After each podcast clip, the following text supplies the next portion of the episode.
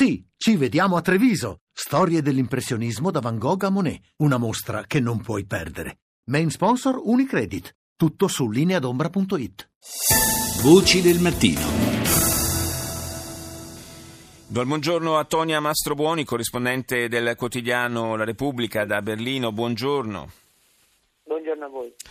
Dunque continuano le indagini sulla strage eh, di lunedì sera al mercatino in pieno centro nella capitale tedesca e tutte le eh, osservazioni, i commenti, le, con, le, congetture che erano state fatte sulla base del fermo di un eh, richiedente asilo pakistano a questo punto eh, si azzerano, si, si, riparte da capo e continua la ricerca di, di questo assassino, di questo terrorista che si è impadronito eh, del tir e l'ha lanciato poi sulla folla.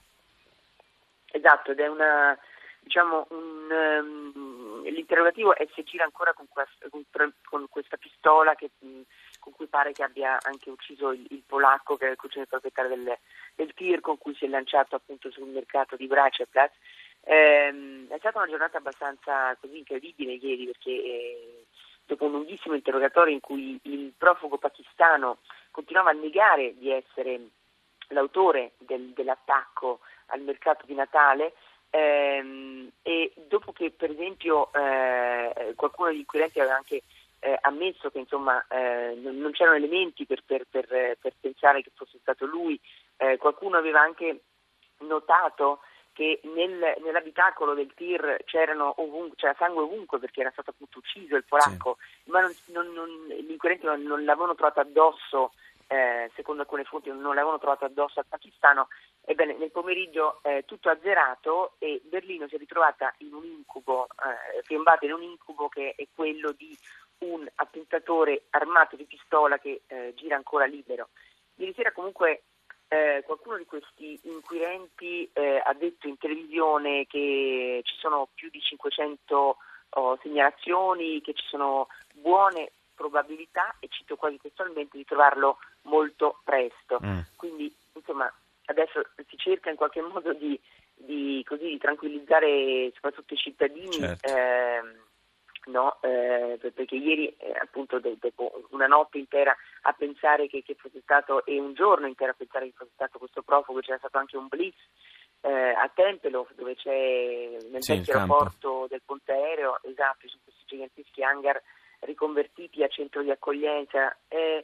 insomma è, è, stata una giornata abbastanza così eh, e adesso eh, oltretutto una giornata segnata anche da commenti politici molto pesanti. Eh, vorrei ricordare che neanche un'ora dopo l'attacco un esponente di spicco dell'AFD, dei populisti dell'AFD, Pretzel, ha già detto che quelli erano morti eh, di Merkel, insomma di Angela Merkel, erano morti, l'ha buttato addosso già l'attentato alla cancelliera, eh, commenti simili sono arrivati anche dalla sua compagna, appunto la leader del partito eh, Frauke Petri, del partito xenofobo, che ha detto che Merkel sostanzialmente importa terrorismo con i profughi. E questo un'ora dopo, quando si faceva ancora eh, un'ora dopo l'attentato, quando faceva ancora la conta la, dei morti. La politica ci ha, dopo... ci ha, abituato a queste strumentalizzazioni anche un po' frettolose a volte. Sì, molto ciniche anche. Eh, sì. diciamo. Il problema per lei adesso è se si riapre o no nel suo partito, né con l'alleato di, eh, storico i bavaresi della CSU, la ferita rimarginata da poco. Sappiamo che Merkel viene da un anno molto pesante in cui ha avuto il partito una fetta molto importante della CDU, dei conservatori contro eh, e soprattutto in cui eh, ha dovuto sostanzialmente condurre una, una guerra a bassa intensità eh, in, continua con eh, il governatore della Baviera, eh, Horst Seehofer. E anche Seehofer ieri è stato un po' frettoloso eh, già ieri mattina, quando non era ancora chiarissimo, quando gli inquirenti continuavano a non dire nulla sulle indiscrezioni sul Pakistan arrestato, sul possibile attentato terroristico, aveva detto che la, la, politica dei profughi deve cambiare totalmente, no? sì. eh, contenuti poi appunto mh, mm, come dire, mh, mm, piuttosto inopportuno come commento perché è ancora molto molto prematuro rispetto alle indagini eh, ecco, anche lui sembrava esserci saltato sopra. Mm.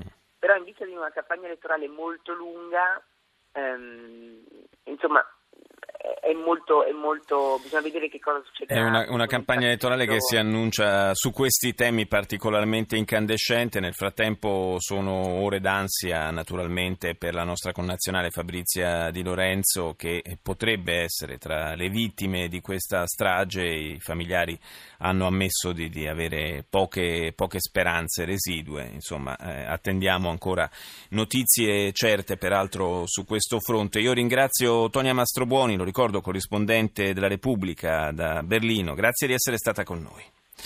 Grazie e, a voi. Grazie, buona giornata, buon lavoro. E saluto il senatore Felice Casson, segretario del Copasir. Buongiorno senatore. Buongiorno a voi. Naturalmente quanto è accaduto a Berlino, ha, eh, oltre a suscitare grande impressione un po' ovunque, ha fatto scattare una, un'allerta eh, per possibili analoghi attacchi in altri, in altri paesi eh, d'Europa e non soltanto d'Europa. da noi eh, che insomma eh, fa, fa, anche un po' eh, paura dirlo, ma insomma finora siamo stati più, più, o meno indenni da attacchi di questo genere e naturalmente il periodo natalizio, e penso soprattutto in una città come Roma, che è il centro anche della, eh, della cristianità, eh, insomma sono, sono momenti certamente ad alto rischio da questo punto di vista. Sì, questo è vero certamente. Va detto peraltro che pur nella sua estrema gravità questo episodio di Berlino non era imprevedibile neanche imprevisto, nel senso che da qualche tempo, direi almeno qualche settimana, c'erano stati degli allarmi all'interno dei vari apparati di sicurezza di intelligence degli Stati europei più esposti proprio in vista delle feste delle occasioni di incontro tipiche dei nostri stati occidentali. È per questo che lo stato di allerta non era sostanzialmente mai venuto meno. Noi abbiamo avuto modo come Comitato parlamentare per la sicurezza di avere anche di recente degli incontri all'estero con i vertici dei vari apparati di sicurezza e degli organismi parlamentari governativi corrispondenti proprio per capire la situazione europea dei singoli stati come la Francia, la Germania, la Gran Bretagna, eccetera. L'allarme non è mai venuto meno, il problema grave è quello di riuscire eh, in effetti e con efficienza arrivare a un coordinamento degli apparati di intelligence eh, e delle forze di polizia, cosa che è ancora molto difficoltosa eh, ma credo che questo sia il primo e crediamo che questo sia il primo livello sul quale bisogna muoversi.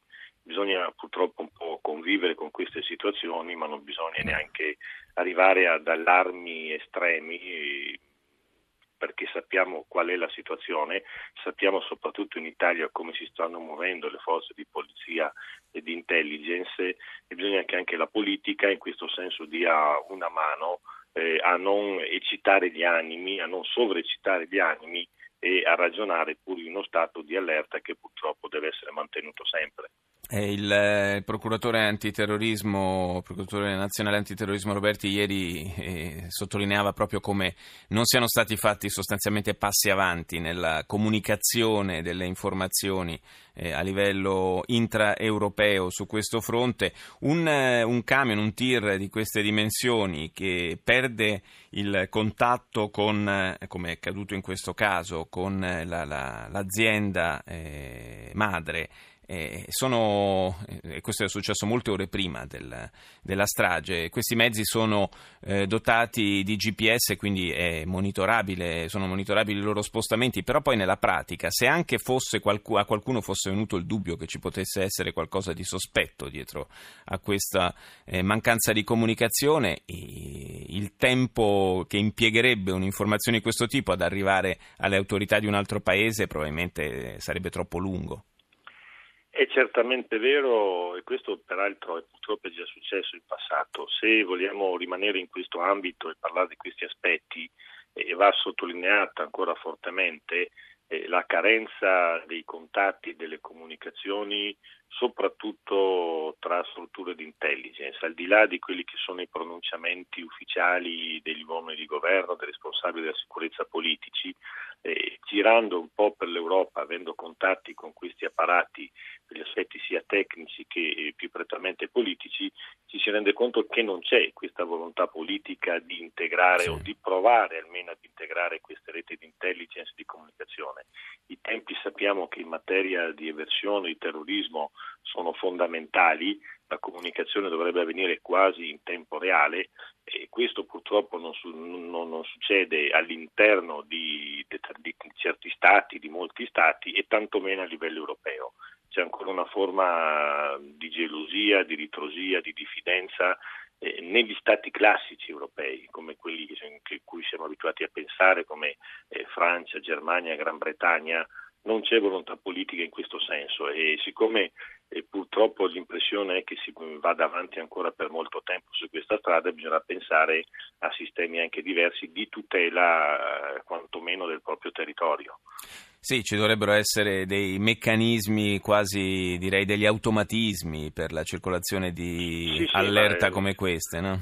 Sì, tra l'altro va anche detto che ehm, la tecnologia moderna fortunatamente ci aiuterebbe molto, eh, certo. siamo certamente all'età della pietra, eh, però sotto questo punto di vista, sotto il punto di vista della cyber security, siamo in grado eh, di dare prospettive e risposte diverse, molto più particolareggiate, bisogna decisamente andare lungo questa strada, anche con investimenti eh, finanziari sulle strutture di sicurezza, di prevenzione, di intelligence, eh, cosa che qualche Stato europeo fa e che l'Italia ancora in questo momento fa un po' meno.